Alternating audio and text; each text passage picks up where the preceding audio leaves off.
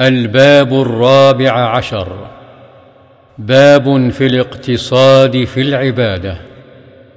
عن عائشة رضي الله عنها أن النبي صلى الله عليه وسلم دخل عليها وعندها امرأة. قال من هذه؟ قالت هذه فلانة تذكر من صلاتها.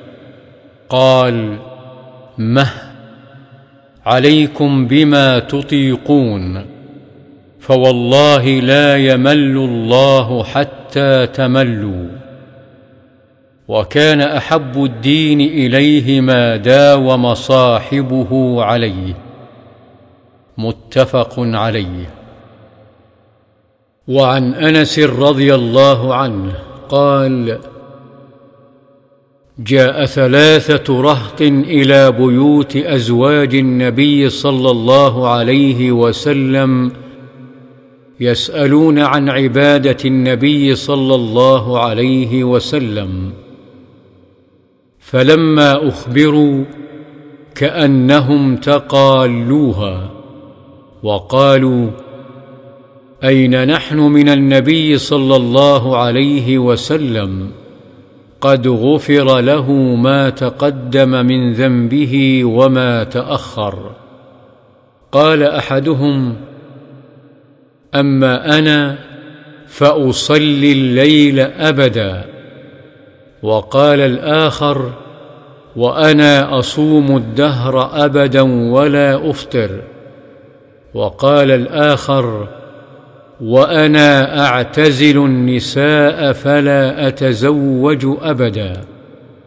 فجاء رسول الله صلى الله عليه وسلم إليهم فقال أنتم الذين قلتم كذا وكذا؟ أما والله إني لأخشاكم لله وأتقاكم له لكني أصوم وأفطر. وأصلي وأرقد وأتزوج النساء فمن رغب عن سنتي فليس مني. متفق عليه. وعن ابن مسعود رضي الله عنه أن النبي صلى الله عليه وسلم قال هلك المتنطعون قالها ثلاثا رواه مسلم. المتنطعون المتعمقون المتشددون في غير موضع التشديد. عن أبي هريرة رضي الله عنه عن النبي صلى الله عليه وسلم قال إن الدين يسر ولن يشاد الدين إلا غلبه. فسددوا وقاربوا وأبشروا واستعينوا بالغدوة والروحه وشيء من الدلجه رواه البخاري. عن أبي هريرة رضي الله عنه عن النبي صلى الله عليه وسلم قال إن الدين يسر. ولن يشاد الدين إلا غلبه. فسددوا وقاربوا وأبشروا واستعينوا بالغدوة والروحه وشيء من الدلجة. رواه البخاري.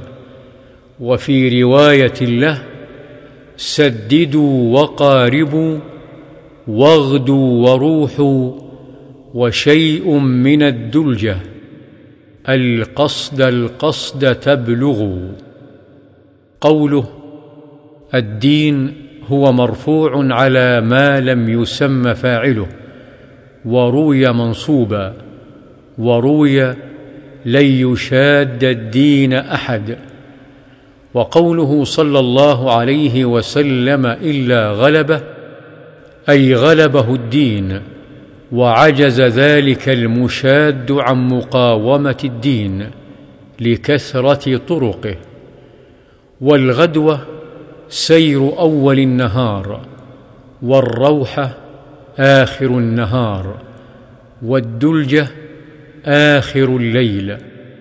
وهذا استعارة وتمثيل ومعناه استعينوا على طاعة الله عز وجل بالأعمال في وقت نشاطكم وفراغ قلوبكم بحيث تستلذون العبادة ولا تسأمون مقصودكم كما أن المسافر الحاذق يسير في هذه الأوقات ويستريح هو ودابته في غيرها فيصل المقصود بغير تعب والله أعلم.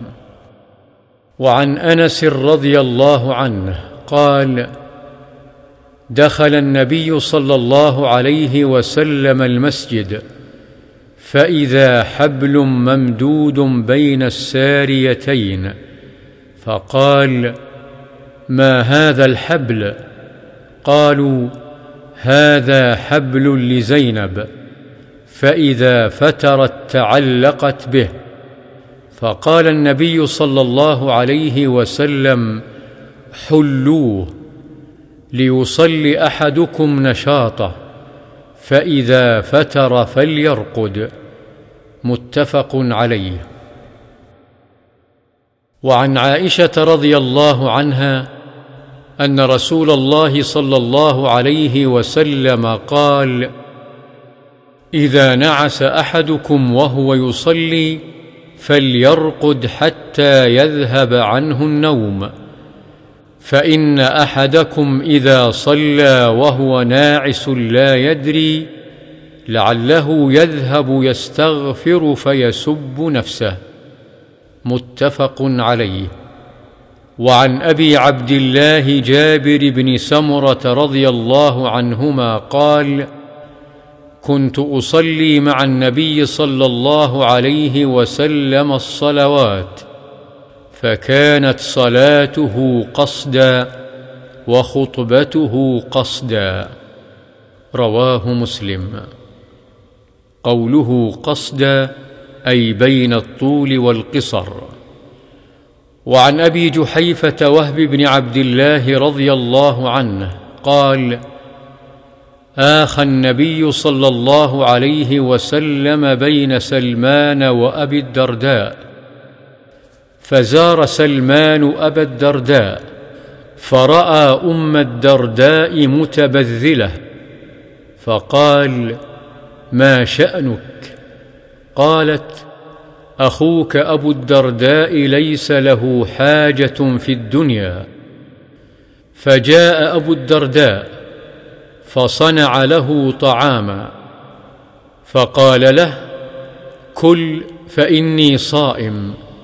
قال ما أنا بآكل حتى تأكل. فأكل. فلما كان الليل ذهب أبو الدرداء يقوم. فقال له نم. فنام. ثم ذهب يقوم. فقال له نم. فلما كان من آخر الليل قال سلمان قم الآن. فصليا جميعا. فقال له سلمان إن لربك عليك حقا وإن لنفسك عليك حقا ولأهلك عليك حقا. فأعط كل ذي حق حقه.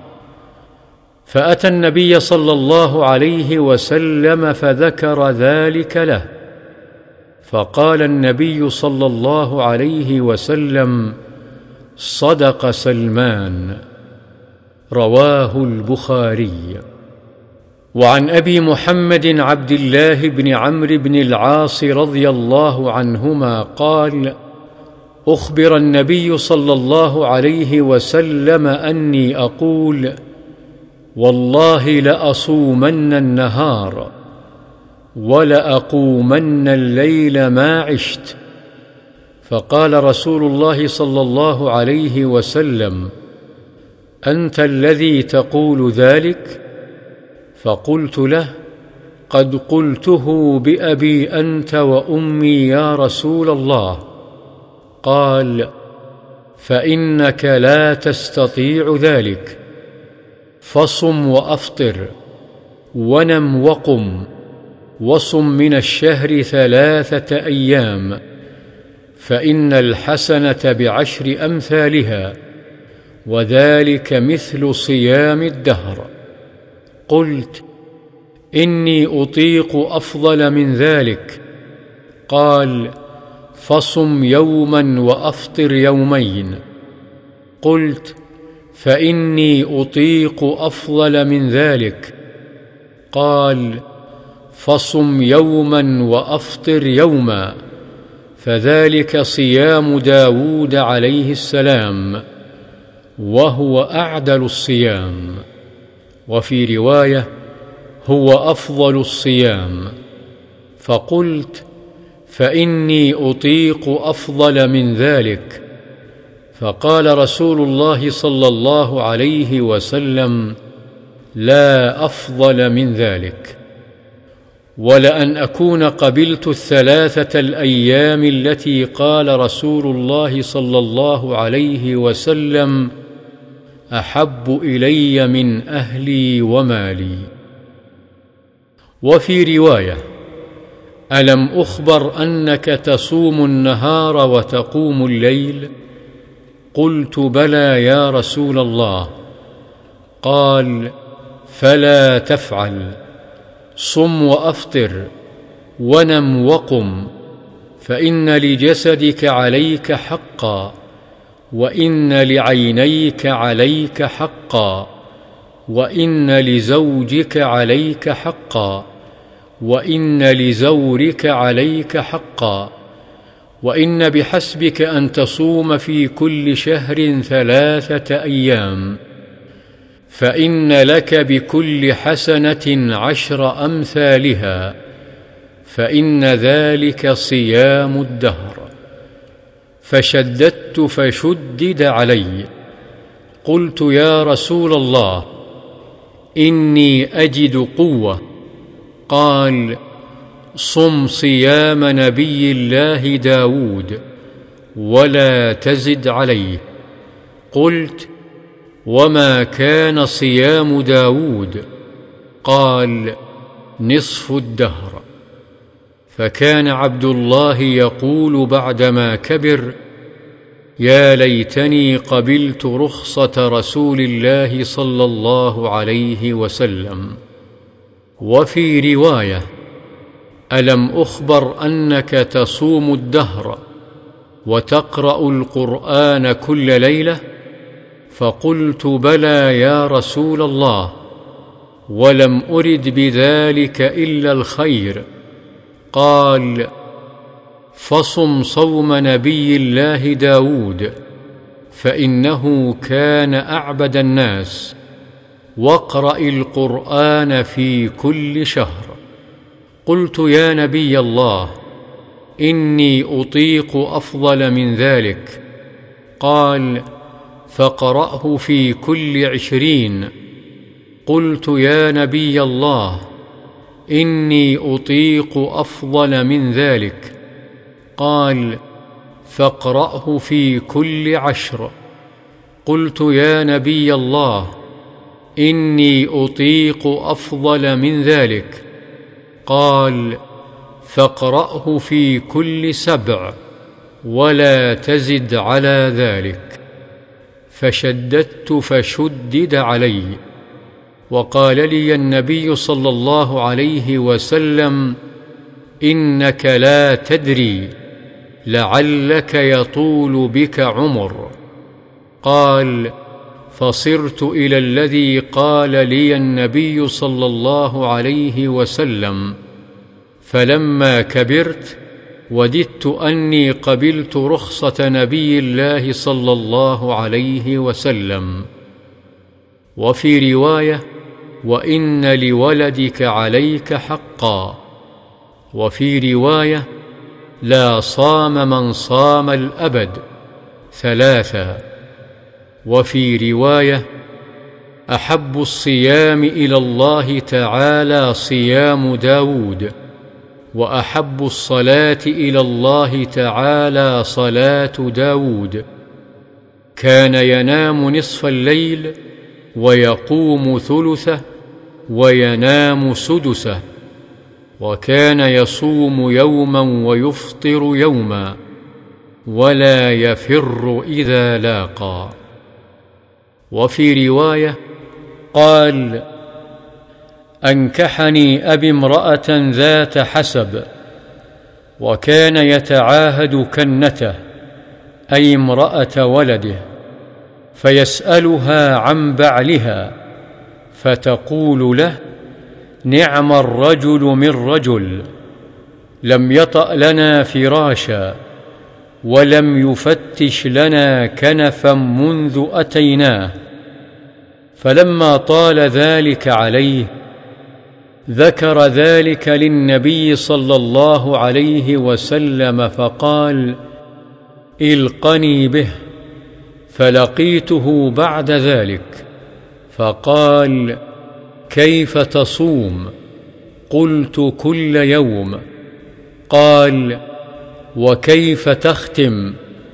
قلت كل ليلة وذكر نحو ما سبق.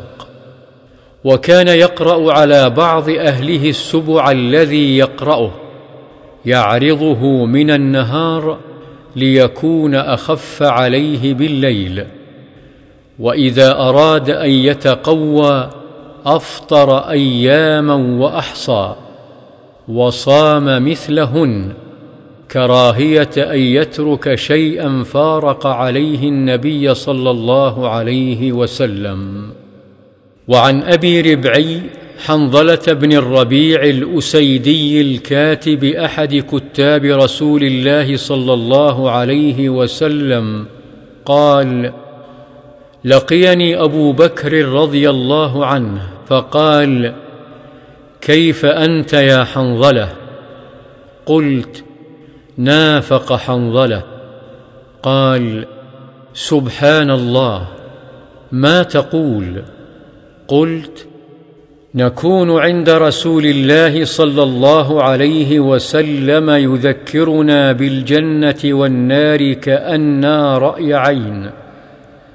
فإذا خرجنا من عند رسول الله صلى الله عليه وسلم عافسنا الأزواج والأولاد والضيعات نسينا كثيرا. قال أبو بكر رضي الله عنه فوالله إنا لنلقى مثل هذا. فانطلقت أنا وأبو بكر حتى دخلنا على رسول الله صلى الله عليه وسلم فقلت نافق حنظلة يا رسول الله. فقال رسول الله صلى الله عليه وسلم وما ذاك؟ قلت يا رسول الله نكون عندك تذكرنا بالنار والجنة كانا رأي العين. فإذا خرجنا من عندك عافسنا الأزواج والأولاد والضيعات نسينا كثيرا. فقال رسول الله صلى الله عليه وسلم والذي نفسي بيده لو تدومون على ما تكونون عندي وفي الذكر لصافحتكم الملائكة على فرشكم وفي طرقكم. ولكن يا حنظلة ساعة وساعة ثلاث مرات. رواه مسلم. قوله ربعي بكسر الراء والأسيدي بضم الهمزة وفتح السين وبعدها ياء مكسورة مشددة. وقوله عافسنا هو بالعين والسين المهملتين أي عالجنا ولاعبنا. والضيعات المعايش. وعن ابن عباس رضي الله عنهما قال بينما النبي صلى الله عليه وسلم يخطب إذا هو برجل قائم فسأل عنه فقالوا أبو إسرائيل نذر أن يقوم في الشمس ولا يقعد ولا يستظل ولا يتكلم ويصوم. فقال النبي صلى الله عليه وسلم مروه فليتكلم وليستظل وليتم صومه. رواه البخاري.